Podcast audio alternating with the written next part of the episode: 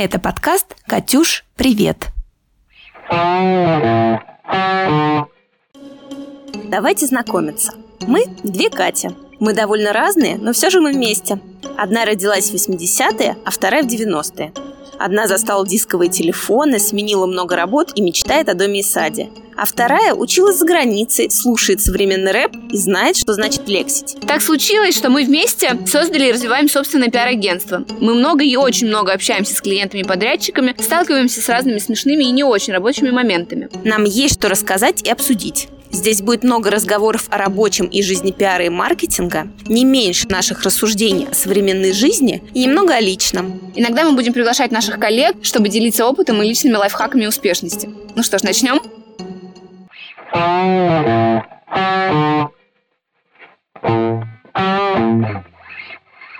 подкаст «Катюш, привет» и мы, Катя Алексеенко и Катя Чаковская. В этом выпуске мы общаемся с Женей Гержан и Полиной Ореховой из тандема Scope of Work. Девушки взяли за основу своей деятельности стратегию как продукт, и это реально отличает их от многих агентств. Во время разговора с Женей и Полиной нам удалось не только обсудить их работу и тот путь, который они проделали на пути к своему тандему, но и поговорить о перспективах медиа, о том, как связаны творчество и современные коммуникации, где черпать вдохновение в условиях продолжительной самоизоляции. Да и вообще, нам было очень интересно посмотреть на рабочие процессы с другой стороны. Это будет очень интересно, обещаем.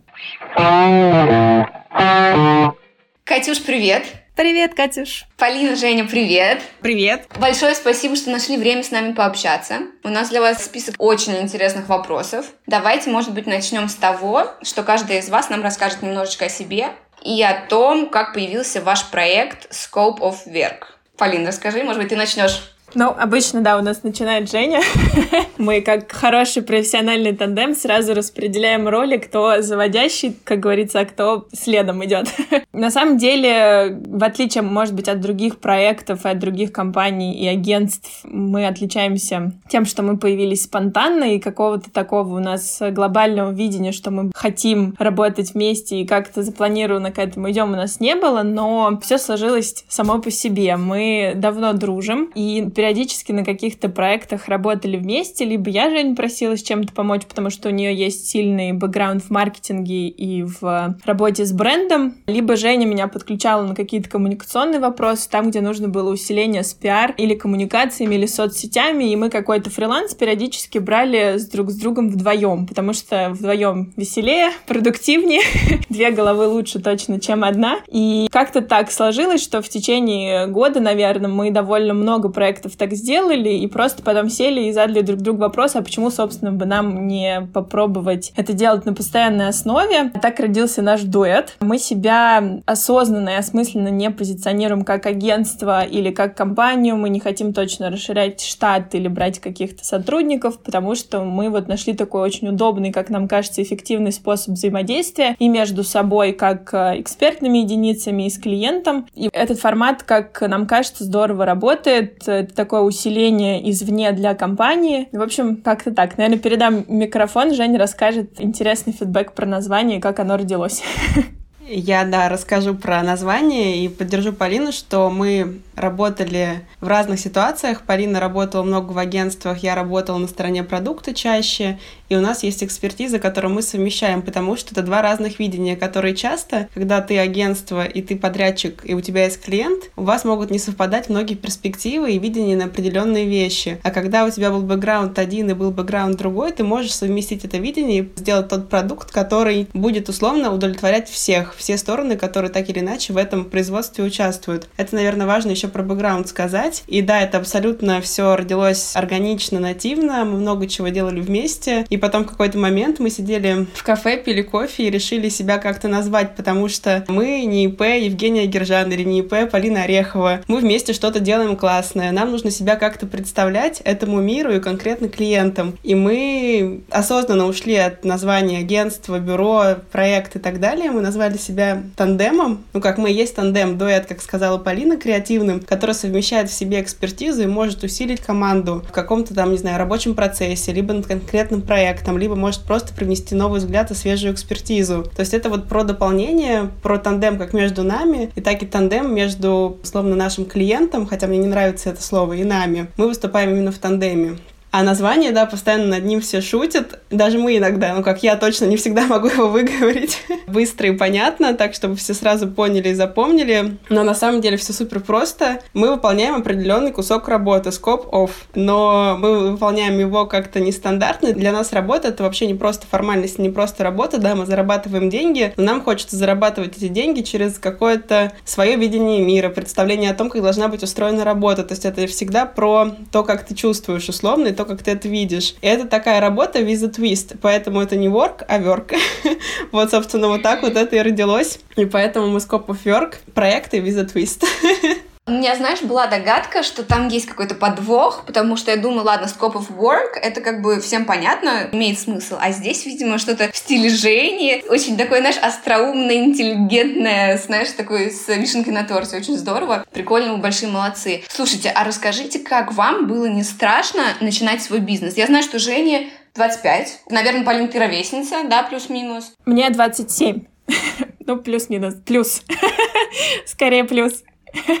А, ну прекрасно. Выглядишь на 18, надо сказать. Я знаю, что вы создали агентство год назад примерно. Я помню, мы с Женей где-то в это время встречались, тогда еще не было. Не агентство, простите, тандем. Расскажите, как вы решили вообще это начать? Это очень здорово, очень круто, и мы с Катей сами такие, вдохновляемся такими же, поэтому очень интересно узнать вашу историю. Давайте я, наверное, начну, ладно. Полина потом расскажет про свой опыт. Она на самом деле раньше, чем я приняла решение и осознанно ушла условно из офиса, тоже по разным причинам. Полина Полина, думаю, поделится, и начала работать сама на себя. И меня тоже вдохновлял этот пример. Я с ней разговаривала долго на эту тему. Это не всегда просто на самом деле. Это бывают сложные моменты, эмоциональные и материальные. То есть разные причины могут быть. Но, тем не менее, ты почему-то для себя выбираешь этот путь. Он может быть выбран по разным причинам. Для меня это было вот какое-то, наверное, несовпадение там, меня и корпоративного мира. Может быть, я не нашла тот корпоративный мир, в который бы я могла строиться органично и отдать ему то, что я могу. Или где бы я максимально бы раскрылась. То есть это все равно работа, это про самореализацию. Твои проекты, твоя деятельность — это про то, чтобы реализовать себя. И не всегда, к сожалению, получается внутри компании. Чаще получается, наверное, в стартапах, потому что это близкие по духу люди, которые тебе попадаются, и вы вместе начинаете что-то делать. Но дальше все равно это все растет и превращается в определенные корпорации. Начинаются определенные процессы, хотя там я не против против процессов, но тем не менее уже начинается такая отшлифовка определенной системы, в которую ты по разным причинам можешь не попадать. И вот это непопадание, оно всегда меня смущало. Это проявляется и в работе, и в э, целом ощущении себя внутри какой-то системы, где ты действительно определенная там гаечка, как говорят. И вот это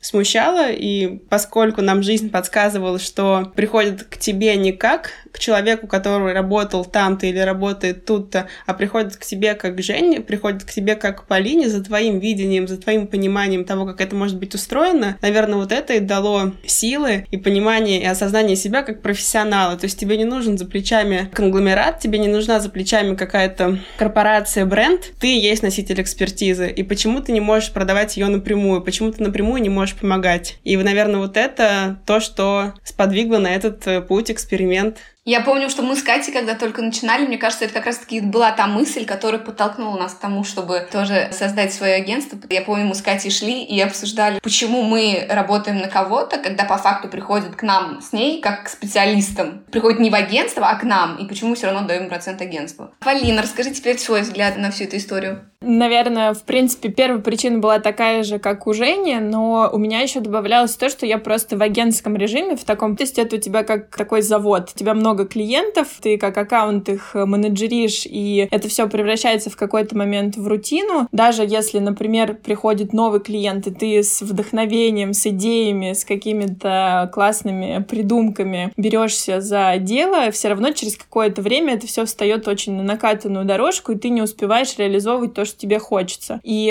агентский режим, он подразумевает, что ты постоянно просто в каком-то вот таком колесе, и в какой-то момент уже не выдаешь то, что можешь. Ну, то есть у тебя в какой-то момент происходит некий блок, и клиент не получает достаточно внимания, времени, твоей вовлеченности в продукт. И ты уже сам не можешь дать больше, потому что ты просто в какой-то момент хочешь спать, отдыхать и не думать вообще о текущих проектах. Когда ты, собственно, оказываешься в этой рутине, тебе в какой-то момент уже хочется все-таки вернуть себя в это состояние творчества, потому что наша работа, она подразумевает то, что ты как источник должен этот креатив постоянно все-таки выдавать и не только сам вдохновляться, но еще и своими идеями заезжать и команду, и клиенту убеждать, что это действительно нужно сейчас делать и делать вот в таком именно виде. В общем, все вот как-то так наложилось, и тот момент, что хочется экспертизу свою напрямую отдавать, а не через фильтр, фильтры, и хочется проекты реализовывать в более качественном, наверное, ключе, успевать их делать так, как ты их видел, а не на потоке.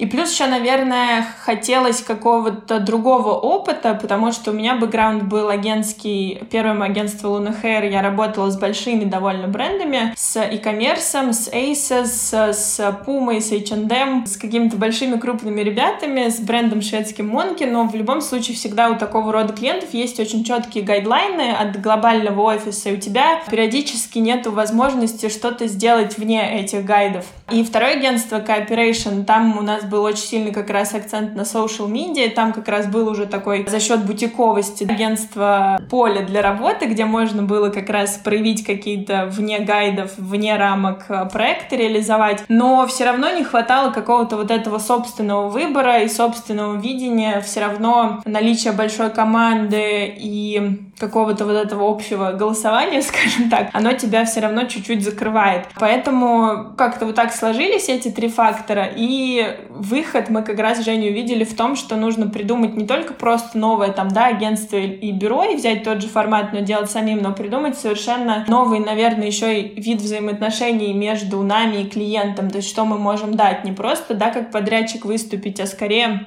мы тут ни в коем случае, да, еще не хотим, конечно, ущемлять агентскую деятельность, потому что, наверное, суммарно из всего, что мы сказали, будет казаться, что агентство — это зло. Ни в коем случае. Это огромный-огромный вообще труд людей и своя такая сфера, которая на самом деле держит на плаву огромный пласт индустрии. Просто хотелось немножко поменять формат взаимодействия, попробовать по-другому отдавать некие креативные идеи и контент клиенту. И тут даже мы скорее хотели выступать как некий такой третий игрок, то есть сейчас даже во многих проектах э, у нас есть э, формат, где есть существующее агентство, которое клиенту помогает с задачами, и все равно есть мы, которые как такая аутсорс-сила привносим что-то свежее, новое, и вместе с агентством допридумываем какие-то штуки, то здесь исключительно, наверное, вопрос про экспертизу, и что хотелось свое вот видение в чистом виде отдавать и коммуницировать, и привносить что-то новое от себя в рынок и клиенту. Наверное, история была такая. становления. А расскажите, с какими клиентами, с какими проектами вам уже удалось поработать, и, может быть, какие-то интересные как раз вот и стратегии, кейсы с ними связанные? Очень интересно. Я, наверное, начну. Как раз я думаю, что мы с Женей можем выбрать такие по несколько любимых. Они у нас из наших существующих проектов уже, я думаю, будут э, разниться, потому что Женя очень любит привносить как раз какие-то digital истории, какие-то классные современные вещи, такой нестандартный, привносить, в общем, пиар и коммуникации туда, где они либо еще даже не зародились, где клиент даже не думал о том, что ему нужны коммуникации вот в таком виде, в каком мы это видим. А я скорее больше пытаюсь э, раскачать, так скажем, уже закостенелых игроков на рынке или какие-то привычные форматы и проекты. Мне вот интересно как раз показывать, как можно делать по-другому, и что там мы не блогерами едины, и можно делать какие-то классные, интересные истории, используя новые инструменты. Такой, наверное, наш проект э, «Мечта», который был одним из первых, наверное, самый даже такой первый официально, как нашего тандема, это медиа-платформа Hype, High Potential, которая сейчас уже переросли как раз э, из просто медиа-платформы с коллабораторами в интернет-магазин. И третьей их как раз итерации финальной будет еще и появление комьюнити и целого клуба. Сейчас, наверное, внесла пандемия свои коррективы в развитие проекта, но глобально вот мы помогали как раз проекту с становлением, с запуском, с планом развития, с вот этими тремя ипостасями, как это должно быть. Тут еще себя тоже почелленджили, потому что довольно там серьезный такой блок взяли на себя в плане HR, мы помогли найти какие-то креативные молодые кадры в команду. В общем, это был суперский опыт, и очень здорово, что, наверное, это один из проектов, который действительно реализовался очень близко к тому, что мы обсуждали на начальных стадиях. Такое бывает редко, потому что в стартапах есть такая история, что все меняется на ходу, а здесь, когда мы сейчас заходим на сайт и видим э, от брендинга до, до контрибьюторов, до статей, до продуктов, которые появились, до брендов в интернет-магазине у них, мы видим, что картинка очень-очень близка к тому, что мы обсуждали, что хотелось сделать, как этот проект представлялся в Dream-версии. И мне вот, наверное, больше всего за прошедший год запомнились как раз они.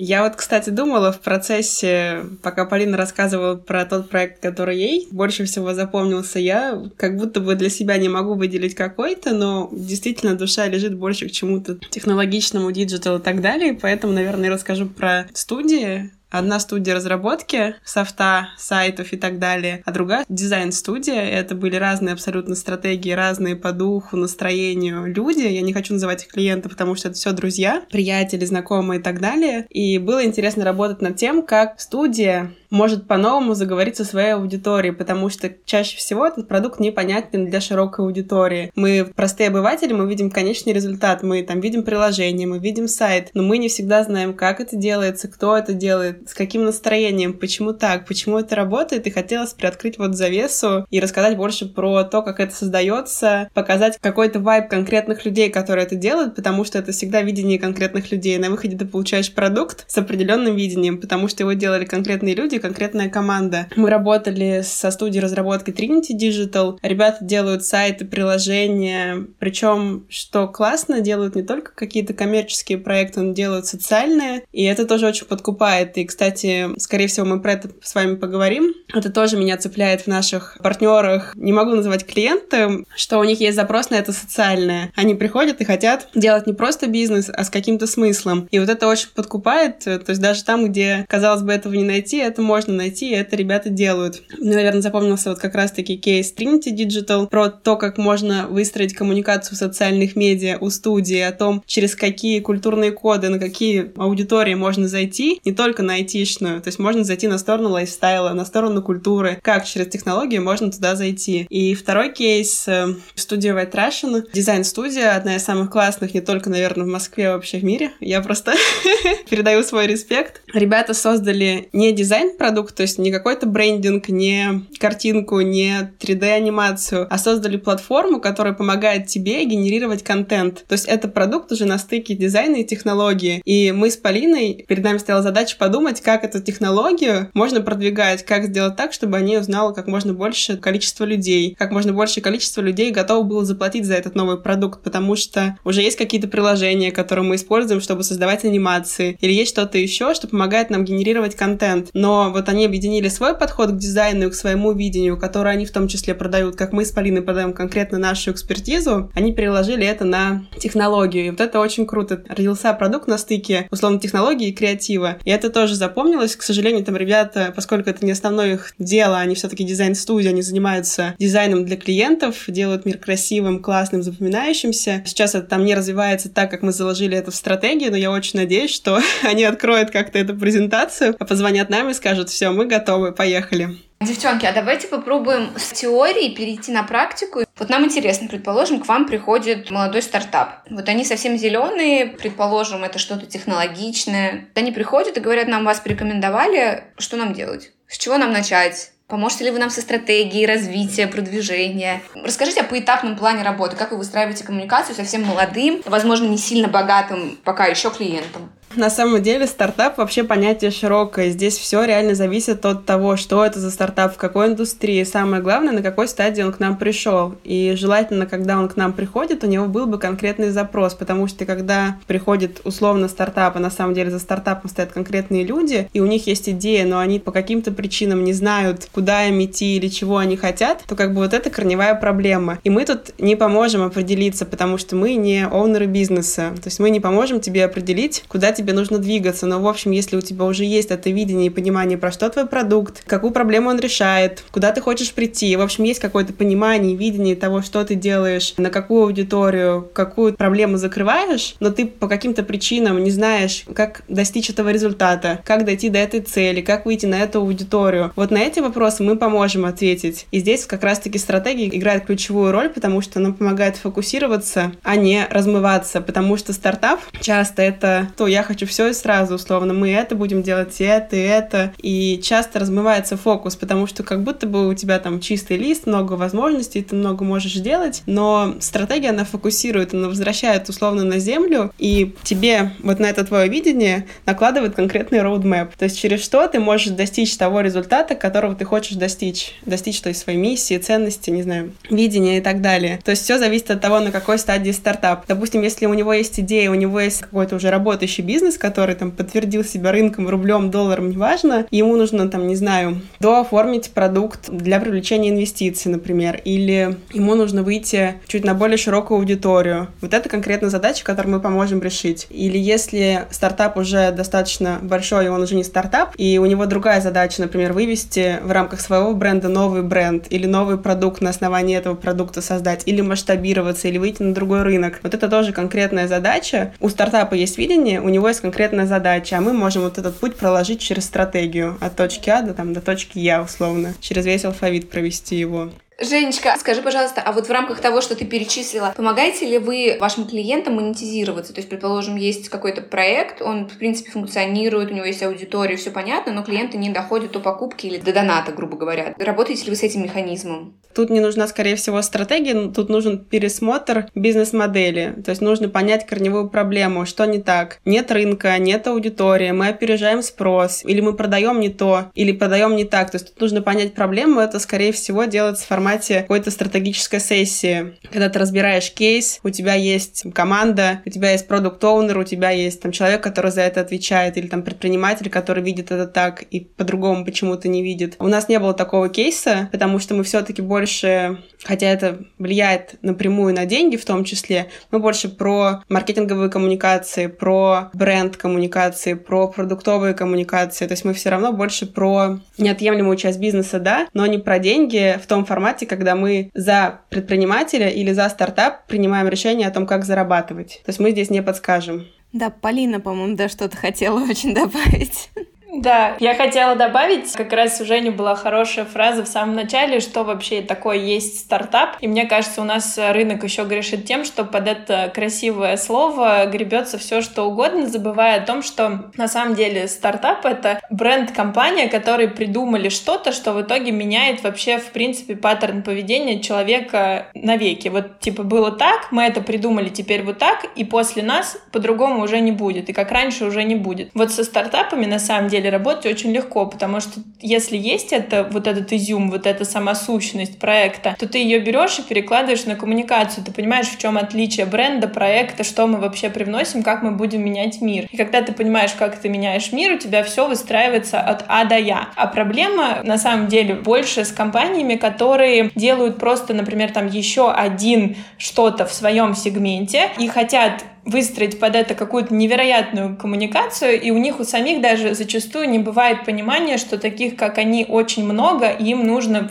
первостепенно придумать все-таки вот эту point of difference, да, чем мы отличаемся, почему нам надо выводить на рынок еще один бренд, который решает вот эту проблему, который уже решает там 10-12 брендов в сегменте. Соответственно, вот со стартапами есть вот эта вот история довольно сложная, и у нас было там два показательных кейса, один, где точно стартап решал проблему, и человечество там уже по-другому, может быть, не будет пользоваться такого рода продуктом. И там было все легко. И даже и российский рынок, и зарубежные рынки, на которые мы помогали вводить продукт, там было все понятно. И мы еще помогали ребятам готовить тоже презентацию для питчинга инвесторов и захода вообще в какие-то фонды и привлечения инвестиций. И там тоже было все понятно, как от А до Я. Что писать, что делать, как привлекать. И есть другие, да, истории, когда к нам приходят компании, им кажется, что они стартап, но на самом деле им нужно развиваться как точно такие же бренды, конкуренты в сегменте, просто привносить свое, рассказывать какую-то свою аутентичную историю и делать акцент на этом. И вот в этом случае мы даже иногда рекомендуем обращаться в тоже такую не совсем развитую, популярную у нас пока еще историю, как акселератор, который на самом деле очень полезный и супер развита в европейских, да, там, и, ну, в Америке понятно, но вот мы были зимой в Европе, в Скандинавии, это потрясающая история, когда ты можешь работать, докручивать свою идею вместе с другими людьми, послушать какое-то мнение со стороны, и на входе у тебя было одно, а на выходе у тебя может быть совершенно другой проект, не тот, который ты себе представлял, но именно тот, который выстрелит, который сейчас нужен. И иногда мы даже стараемся перенаправить эту энергию предпринимателей, которые сейчас очень много, особенно у более молодых,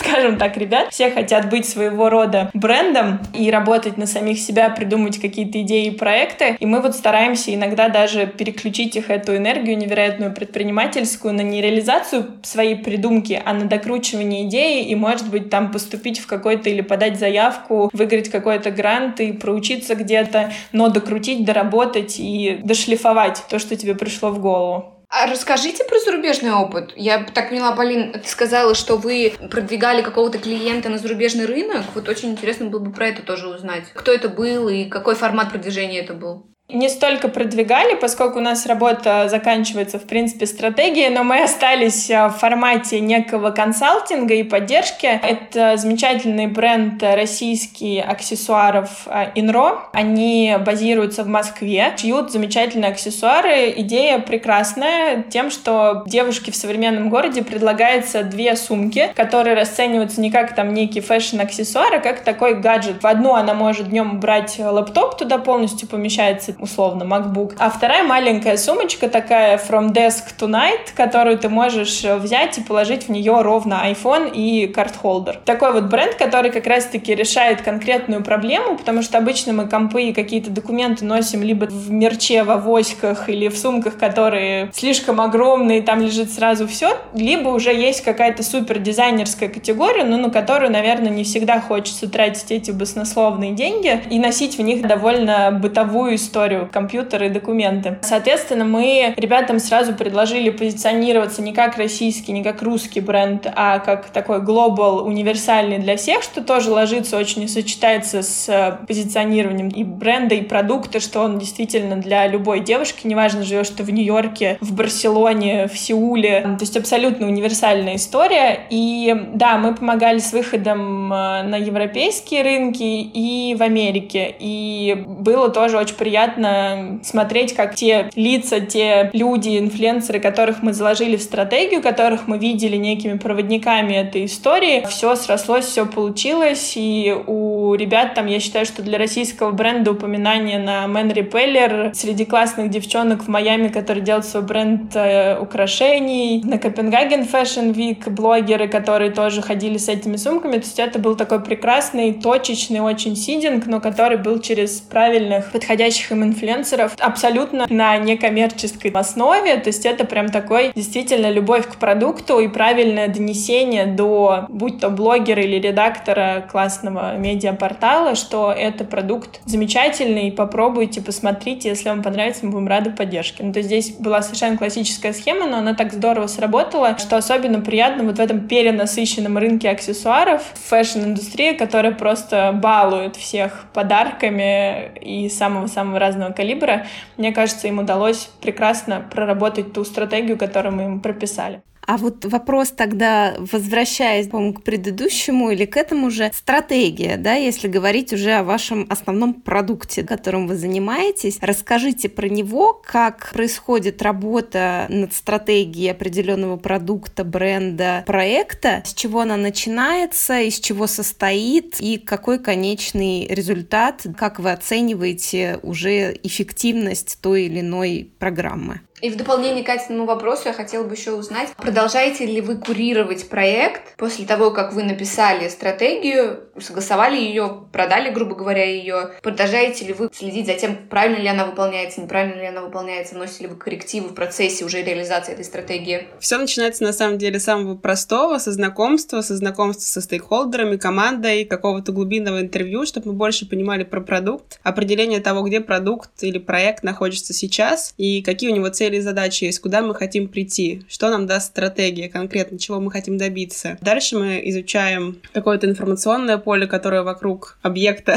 нашего изучения находится, его аудитория, на ее паттерны поведения, на ее взаимодействие с продуктом или проектом. Параллельно, это тоже такой большой объем работы, мы в целом смотрим на рынок не только конкретного продукта, а чуть шире, чтобы понять вообще, куда движется мир, какие есть тренды. То есть хочется чуть опередить какой-то дальнейший запрос. Это такая прям аналитическая большая работа, которая дает массу инсайтов для дальнейшего развития стратегии. Это вот первый блок условно такой про аудит и аналитику. Дальше мы на весь аудит, аналитику и конкретную задачу накладываем конкретные инструменты. Они могут быть маркетинговые, могут быть коммуникационные в зависимости от задачи. Это там скучно и не буду рассказывать, вы просили без всех этих терминов. Вот, то есть дальше это применение и раскладка этих инсайтов и этих данных, которые мы откопали и поняли, на конкретные инструменты. И финально, как продукт, это такой прям большой, не знаю, гайдбук условно, который может тебя привести от точки А, от своего понимания, где ты находишься, до конечного результата и того, какими конкретно инструментами, как тебе использовать контент-маркетинг и использовать тебе его ли вообще, работает ли он на твои цели и задачи, идти ли тебе в это медиа или использовать тебе этот канал или нет. То есть все зависит, ну, это такая очень кастомная история, потому что все очень зависит от самого клиента и задачи. Но вот это про инструменты. Как раз, да, плавный переход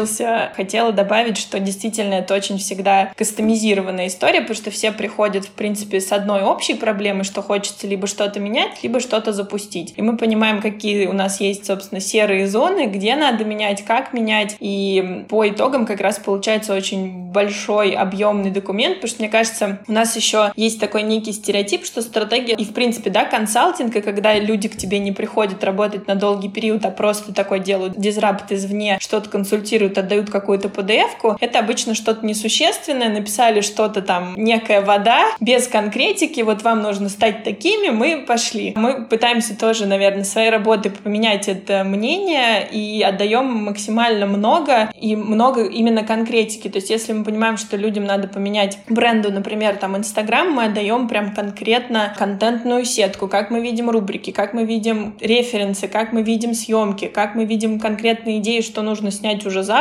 выпустить, как перейти к этому новому формату. Если к нам пришел запрос, что бренд хочет свой YouTube-канал, соответственно, мы тоже придумаем полностью, прописываем концепцию этого канала. И наша задача сделать так, чтобы бренд, получив на руки этот некий гайдбук, он не сел с ним, да, думать, что же мне дальше, это все очень красиво, но как я это реализую? Это скорее некая пошаговая инструкция, то есть сегодня мы делаем это, в июне мы делаем вот это, и в сентябре мы получаем вот такой вот результат. К вопросу, остаемся мы на сопровождение некое, как мы смотрим, правильно ли все реализовывается, это на самом деле тоже зависит от клиента, во многом от того, есть ли у них внутри команда, которая отвечает за маркетинг, пиар, social media и так далее, или этой команды нет, и мы находим какого-то подрядчика, которого курируем какое-то время, вводим в курс дела и передаем, грубо говоря, все свои идеи, знания, экспертизу и так далее. То есть некий такой коучинг, что ли, небольшой и тренинг именно человека внутрь. Либо мы договариваемся, что действительно поддержка нужна, и это какой-то большой проект, большой запуск, и нужно присоединиться именно в таком хорошем, плотном объеме и что-то сделать действительно руками самим. То есть здесь все не то, что мы отдали, сели красиво и, и живите дальше сами. Мы, мне кажется, с большинством наших клиентов так или иначе все равно остаемся на связи в формате чатов, почты, переписки, какие-то даже там условно присылаются ссылки, девочки, а что вы думаете? Ну, то есть мы, мы стараемся все время в жизни оставаться,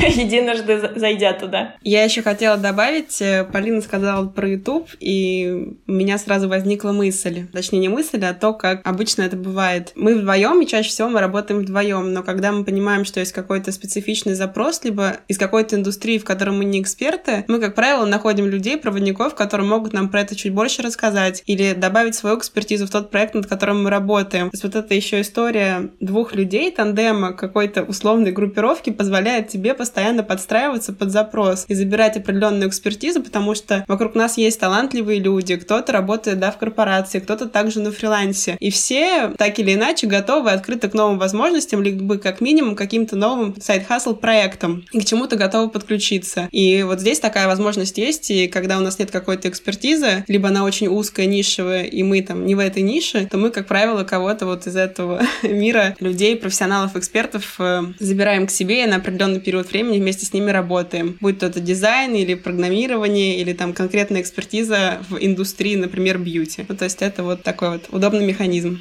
А у меня еще есть такой небольшой уточняющий вопрос. Вот когда вы работаете на стратегию, у вас есть какие-то определенные рамки по времени? То есть, грубо говоря, написание стратегии для бренда занимает там неделю. Или вот эта часть работы, это вот столько времени, это столько. Каким образом еще происходит ценообразование на ваши услуги? То есть по времени или нет? Я так смело взяла микрофон. Женя в нашем тандеме не любит говорить про деньги.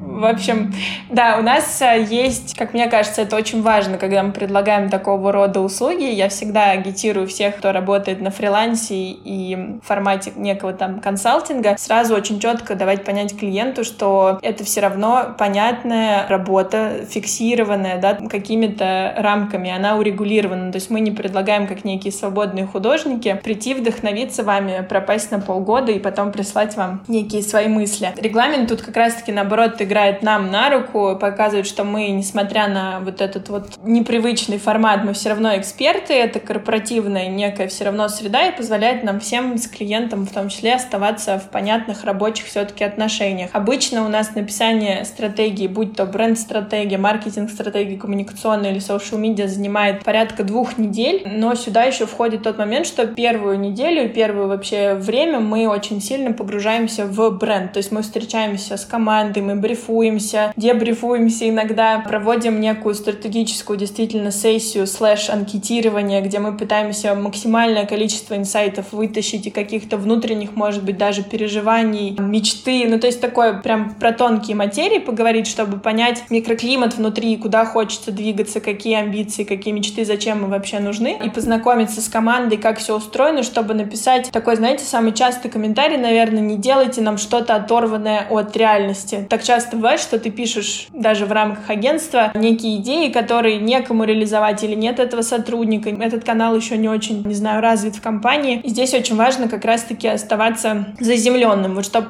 остаться заземленным, нужно вообще понять, сколько человек будет потом эту стратегию на своих плечах нести и реализовывать. Возвращаясь к сухим цифрам и фактам, обычно это две недели. Если нужно что-то экстра, или мы понимаем, что это огромный проект, который состоит из 10 маленьких там под стратегий и каким-то запуском и вообще работы с огромным количеством каналов и инструментов, то, конечно, это может быть и три недели, и месяц, но в любом случае мы всегда стараемся оставаться на связи, какие-то первичные итерации наши мысли проверять, корректировать наши какие-то идеи, направления мысли, чтобы все-таки выдать результат, который будет понятен и который будет сразу понятно, как реализовать. Что касается ценообразования и как нам платят, мы сразу как-то поняли, что все-таки хочется не почасовое свое вовлечение осмечивать, потому что бывает по-разному. Иногда над чем-то трудишься очень долго. Просто, сами знаете, звезды не так сложились, не знаю, кофе не выпил, и сегодня не идет, а потом за два дня все, все сошлось, все сложилось. Или какой-то человек написал, и тебя как-то осенило. То здесь, наверное, в нашем труде, коллеги, думаю, меня поддержат, будет странно считать часы. У нас все-таки не завод, поэтому мы сразу подумали, что это должен быть кост за продукт, за готовый отданный материал. Некий, который человек получил, принял и дальше уже оплатил и взял в работу.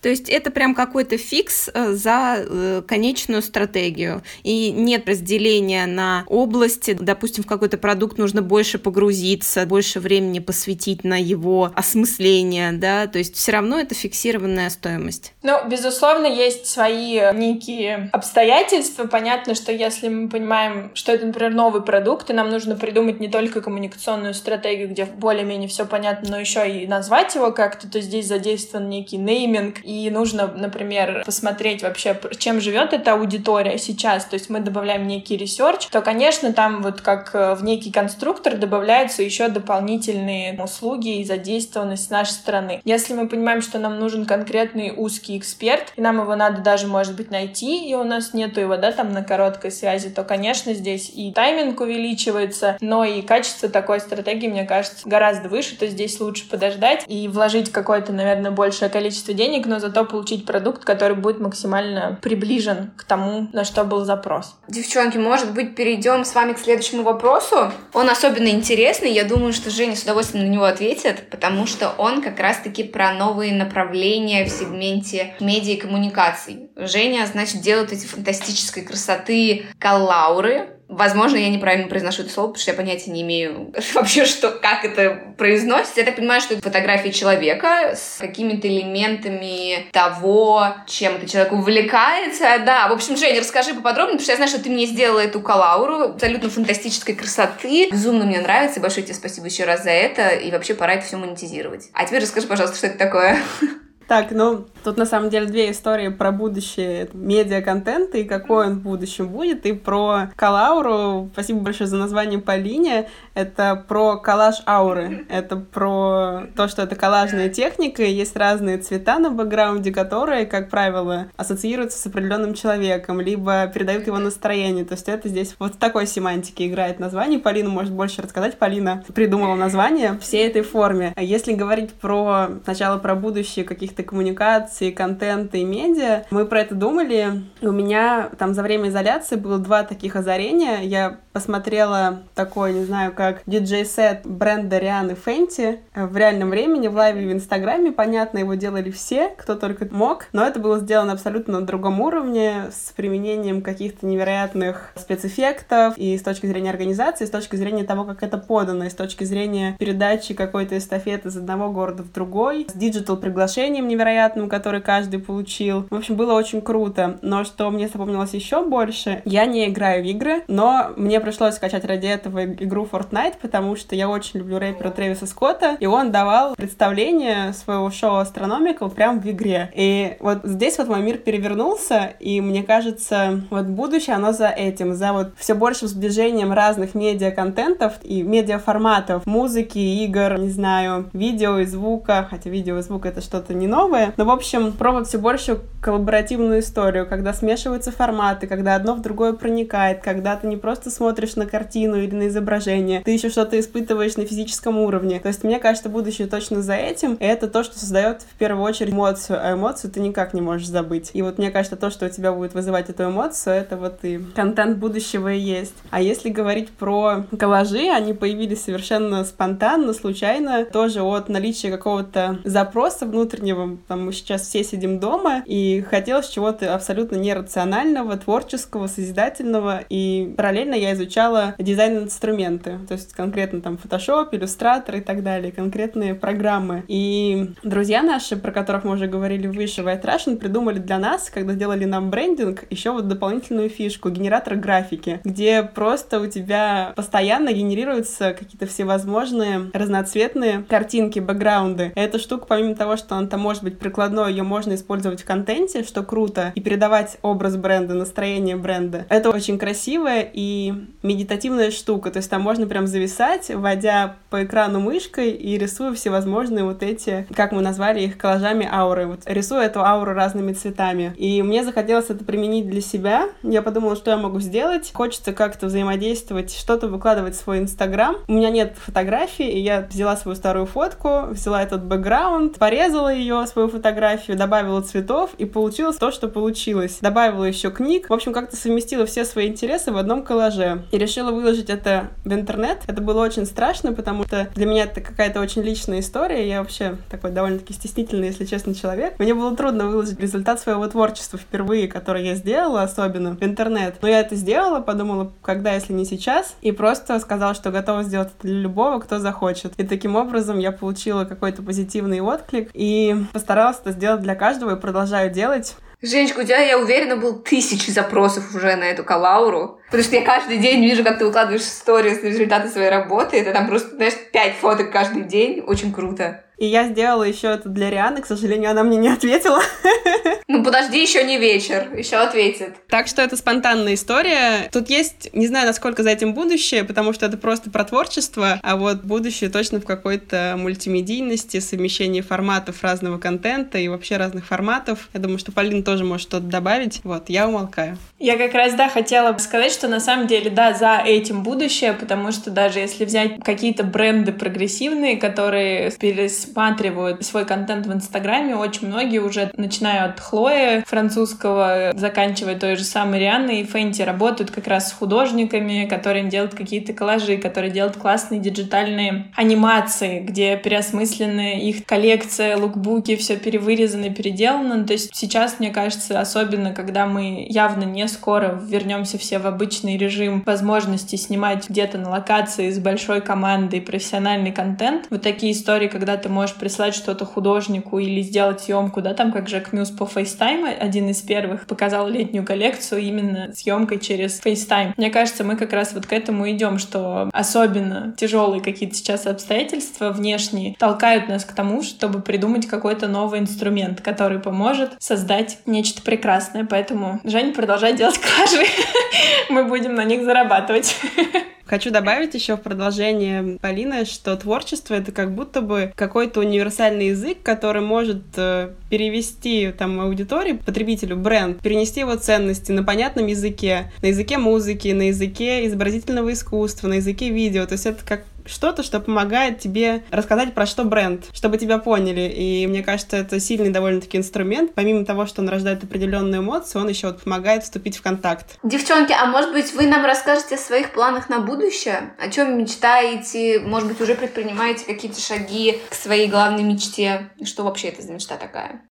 Ох, это так сложно. Мне кажется, мы немножко даже разучились мечтать. То есть мечта — это что-то такое прям действительно великое, что чаще всего несбыточное, но вот что-то желать ты можешь, и на это желание ты можешь, по идее, влиять. О чем мы таком мечтаем? Мы, конечно же, Полин, наверное, точно скажу, я думаю, что ты со мной согласишься, мечтаем поработать с каким-то иностранным проектом, продуктом, получить этот опыт. Он у нас есть э, так или иначе в разных проявлениях, но он локализирован все равно на России российский рынок. Очень хочется поработать с этим глобальным видением, глобальным продуктом и зарубежной экспертизой. А кто он, этот клиент мечты? У меня прям есть э, какие-то конкретные картинки перед головой. Ну, то есть это та индустрия, про которую я только читаю, слышу, разговариваю, каким-то образом проявляю к ней интерес. Мне бы очень хотелось поработать с таким технологичным современным стартапом, как Arrival. Компания, которая основана человеком из России, большим опытом управления и, по-моему, работы в Йота. Компания занимается тем, что создает какое-то невероятное второе поколение электромобилей и вообще старается в логистику как раз-таки интегрировать вот этот устойчивый механизм, экологичный механизм работы. Это очень круто, потому что они ответили на определенный запрос, определенные технологии. И вот это дико интересно. Я бы точно хотела поработать с чем-то, что сделали Fortnite. Я бы тоже хотела поработать с Трэвисом Скоттом.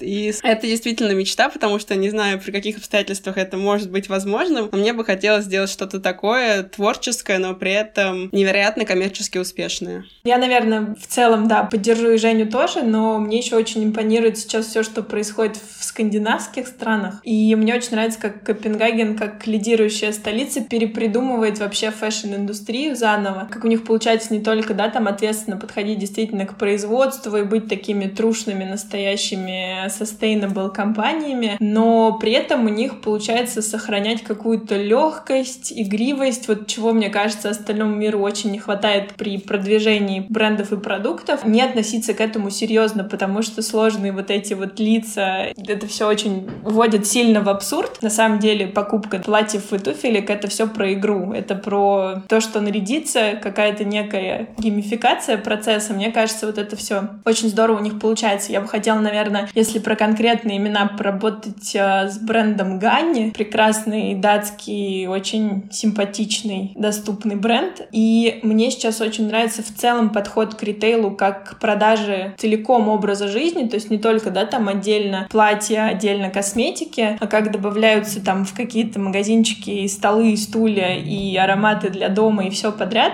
И тут я, наверное, бы хотела точно поработать, поскольку сама люблю интерьеры какие-то штуки, для дома. Но тут я, наверное, даже, знаете, назову как и Икею, когда какую-то классную коллаборацию с художником, почему бы это не реализовать, а они уже все равно в эту стезю пошли активно, так и маленькие какие-то европейские, американские галереи, на которые я подписана, судорожно там слежу за ними в Инстаграме, мне тоже было бы очень интересно поработать именно вот с продуктом, который человека окружает постоянно в жизни, и как мы сейчас все там резко, в том числе из-за пандемии, обратились к обустройству дома, к переосмыслению вообще, что для нас значит наше пространство, где мы живем. В общем, у меня, наверное, такой лист будет.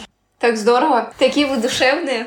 Катюш, поправь меня, если я не права. Мне кажется, мы задали примерно все вопросы. Но у нас есть еще один про то, чем девочки вдохновляются, да, но мне кажется, они столько всего вдохновляющего сказали. Уже вы озвучили все, чем вы вдохновляетесь, и более того, вдохновили нас еще на все это, что здесь просто win-win. Полин, скажи, что ты хочешь дополнить? Да, я прям извиняюсь, но на самом деле я даже, когда Женя мне перекинула вопросы, я подумала о том, что сейчас, в принципе, очень тяжело вдохновляться, потому что так или иначе, какие-то даже, если посмотреть статьи исследования, вот это долгоиграющее играющий стресс, в котором мы оказались каким бы мы бодрыми, сильными духом не были, все равно на нас влияет. Потому что мозг у тебя не такой уже долгопланирующий, он блокирует какие-то части и доли, которые отвечают за долгосрочные перспективы и так далее. И вообще за французскую любовь Жудовивер к жизни, когда ты просто наслаждаешься какими-то моментами, поскольку он сейчас у нас у всех в режиме выживания. Я на самом деле размышляла над вопросом, что сейчас вдохновляет, и я вот для себя, это может быть просто пойдет как лайфхак для ваших слушателей, нашла форму эскапизма в фильмах. И многие, наверное, уже все пересмотрели, но фишка в том, чтобы найти фильм, который тебя переносит в некую идеальную картинку, она, наверное, для каждого будет своя, но вот мне почему-то, мне кажется, у многих это должно откликнуться. Если вечером хочется подзарядиться красотой, отключиться от всего новостного шума, включайте какой-нибудь прекрасный итальянский или французский фильм. Желательно, чтобы место действия было на Лазурном берегу или на какой-то красивой вилле в соснах в Италии. Это может быть бассейн 69 -го года, это может быть «Назови меня своим именем», или, ну, в общем, там должны быть прекрасные актрисы, загорелые, вино, и красивые виды. И это вот очень помогает хоть чуть-чуть перенести, особенно тем, кто визуал, как мы с Женей, как думаю тоже вы, перенестись на некоторое время, хотя бы на два часа в какую-то прекрасную, выверенную картинку. Тем более сейчас лето, отпуск, возможно, не у всех сложится. Поэтому это вот такой хороший, хороший ресурс и источник вдохновения. А я тоже хочу в завершении сказать э, большое спасибо вам, что вы нас позвали. И это очень круто, что можно разговаривать в той среде, в которой тебя понимают и интересуются твоим мнением. Это очень круто. Что вдохновляет? Вдохновляют люди, вдохновляют вот такие вот беседы. И мне кажется, очень важно вот в это тоже карантинное время находить таких людей или придерживаться тех, кого ты уже нашел, и вместе с ними через разговоры, через неочевидные темы как-то себя ободрить, мечтать, смотреть фильмы, про которые сказала Полина, и просто испытывать большую благодарность за то, что у тебя эти люди есть, и вы можете делиться и поддерживать друг друга в это время. Поэтому люди — это все. Я сто процентов с тобой согласна. Очень здорово, что ты озвучила эти мысли. Спасибо вам большое. Было невероятно приятно с вами пообщаться и как-то обменяться опытом. Да, это было очень приятно, и мне кажется, вот мы сейчас тоже перенеслись в какую-то другую реальность, потому что я вот сидела и понимала то, что я вот сейчас вся вот как будто мы сидим с вами за, за столом, общаемся где-то в совершенно в другом месте, такой тихий, приятный разговор, и это прям действительно очень здорово. Спасибо вам огромное за это. Спасибо большое. Обязательно надо запланировать повтор в офлайне. Просто с вкусным кофе. Спасибо большое. Да, вам спасибо большое. Все, всем пока-пока. Пока-пока. Пока-пока. Спасибо, что дослушали выпуск подкаста «Катюш, привет» до конца. Мы за это вам очень благодарны, ведь это значит, что мы делаем что-то действительно интересное. Мы будем безумно счастливы, если вы подпишетесь на подкаст «Катюш, привет» на любой удобной для вас площадке. Это Apple и Google Podcasts, Яндекс Музыка, а также Spotify и Anchor. Оставляйте свои оценки и отзывы, мы искренне радуемся каждым из них. Также публикуйте сторис о том, что слушаете наш подкаст. Так о нем узнает еще больше людей. Не забывайте отмечать аккаунт KKPR Agency или наши личные странички. Зора Кейт – это Катя Алексеенко, и Кейт Чак – это Катя Чаковская. Всю подробную информацию мы также отметили в описании к выпуску. Спасибо вам еще раз. Здоровья вам и вашим близким. Thank you. Oh.